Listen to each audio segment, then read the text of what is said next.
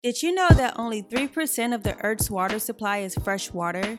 According to WorldCounts.com, we are expected to completely run out of fresh water by the year 2040 if we continue with our current trends. Major consumption of our freshwater supply is electricity, agriculture, and farming.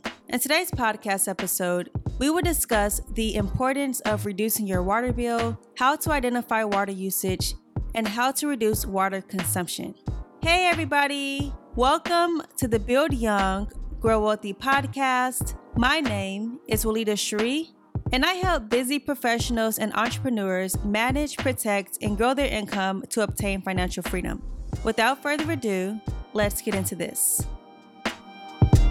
With the knowledge that I just shared, you can probably understand how reducing your water bill is necessary for future generations. But let's say you don't believe in climate change. That's okay because reducing your water bill has many advantages to you and your bank account. Here are a few of those benefits. The first is cost savings. You can lower your monthly water bill by reducing your water usage. This means more money in your pocket that can be allocated to other expenses or savings. The second is environmental conservation. Conserving water helps protect our natural resources. By reducing your water consumption, you contribute to preserving freshwater ecosystems and reducing the strain on water sources. Number three, energy savings.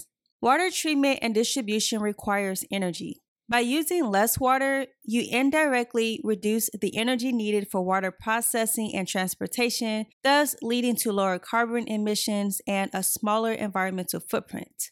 Remember, small changes in your daily habits can make a significant difference in reducing your water bill and benefiting the environment. Next, let's talk about identifying water usage. And in this case, we're going to talk about how you can check for leaks around your home.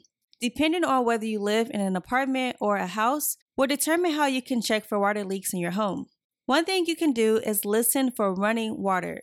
If all the faucets, tub, and toilet are not in use and you hear running water, Listen to where you hear the water running. Then either put in a work order if you live in an apartment or hire a plumber if you live in a house. Next, if you walk by an appliance and notice some water, disconnect it and investigate the area to see where the water might be coming from. If you discover that the appliance is leaking, then you'll need to contact your manufacturer if you have a warranty or a professional specializing in repairing appliances. Another thing you can do is check for leaks in your toilet. According to Johnson, which is a heating, cooling, and plumbing company, an efficient way to check for toilet leaks is to put some food coloring in the tank at night. Given that no one flushes the toilet in the middle of the night, if you wake up and the toilet bowl is the same color as the food dye, then you probably have a toilet leak. Contact your maintenance department if you live in an apartment or a plumber if you live in a house. Something else to look for is your utility bill. If you consume about the same amount of water every month, but you notice a dramatic spike in your bill, there could be a leak in your home. And lastly, look for visible signs of dampness in your bathroom, kitchen, and laundry room. You will want to get it checked and fixed immediately to avoid bigger problems such as a busted pipe, flooding, or the growth of mold and mildew. Now let's transition into how to identify high water usage appliances. According to the local ABC 7 News in Amarillo, Texas, the following is how much household appliances rank per their water usage. A toilet uses 33 gallons per day on average. A shower usually takes about 27 gallons per day. Faucets, 27 gallons per day. Washing machine, 22 gallons per day. Leaks, 18 gallons per day. Bath, 4 gallons per day. Dishwasher, 2 gallons per day. But something you need to know is that the more people you have that live in the same home as you, the more water you can expect to be used daily. So, according to Water Footprint Calculator, each person in the household uses on average 60 gallons per day. Now, I'm going to talk about how you can reduce your water consumption. But before I tell you ways that you can reduce your water consumption to help you to save money, I want to invite you to check out my book, How to Budget on Any Income and I'll leave the link in the description box. Now, let's discuss some practical, everyday things you can do to reduce your water consumption, which can lower your water bill. We'll start with the bathroom. In the bathroom, it is recommended to limit shower time to no more than 8 minutes. I suggest playing a song about that length to help you to gauge the time. Next, consider installing a water efficient shower head to conserve water. If you prefer baths, plug the bathtub and turn on the water to fill it up.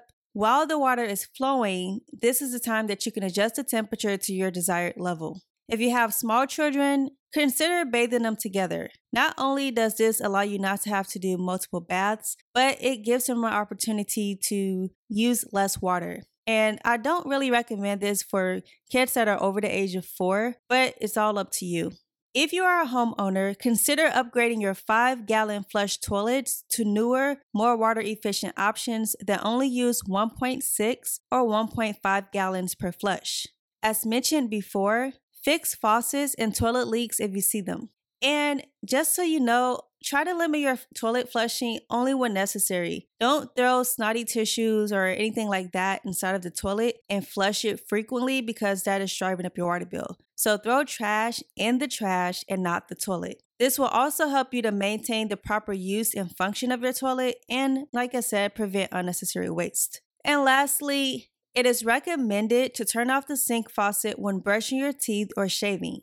If you grew up watching Barney the dinosaur, then you already know better. Now let's talk about how you can look for ways to save money in your laundry room. When possible, it is recommended to wash full loads using cold water and a minimal amount of detergent. It is also advisable to skip any unnecessary rinse cycles, for heavily soiled items, it is recommended that you pre soak them so that you don't use so much energy trying to wash them. Now, let's talk about how you can consume less water in the kitchen and also save money. Instead of running the tap, it's more efficient to either fill the sink or a bowl with water to rinse your vegetables and your fruit. To reduce the need for pre rinsing dishes before the dishwasher, it's helpful to scrape them first with a spatula. To avoid having to rewash dishes in the dishwasher, it is recommended to soak dirty pans and dishes. To conserve water and energy, it's best to only run the dishwasher when it's full. The bottom line Reducing our water usage is crucial not only for preserving the environment, but also ensuring that future generations can have access to this precious resource and to help each of us make better decisions when it comes to our money. So let's recap the steps to reducing your water bill. Number one, fix any leaks. Even a small leak can add up to a lot of wasted water and higher bills. Check out all your faucets, pipes, and toilets for leaks and repair them promptly. Next, install low flow fixtures. Replace your shower heads, faucets, and toilets with low flow options to help reduce water usage. Third, use water efficient appliances. Upgrade to water efficient washing machines and dishwashers to save water and money.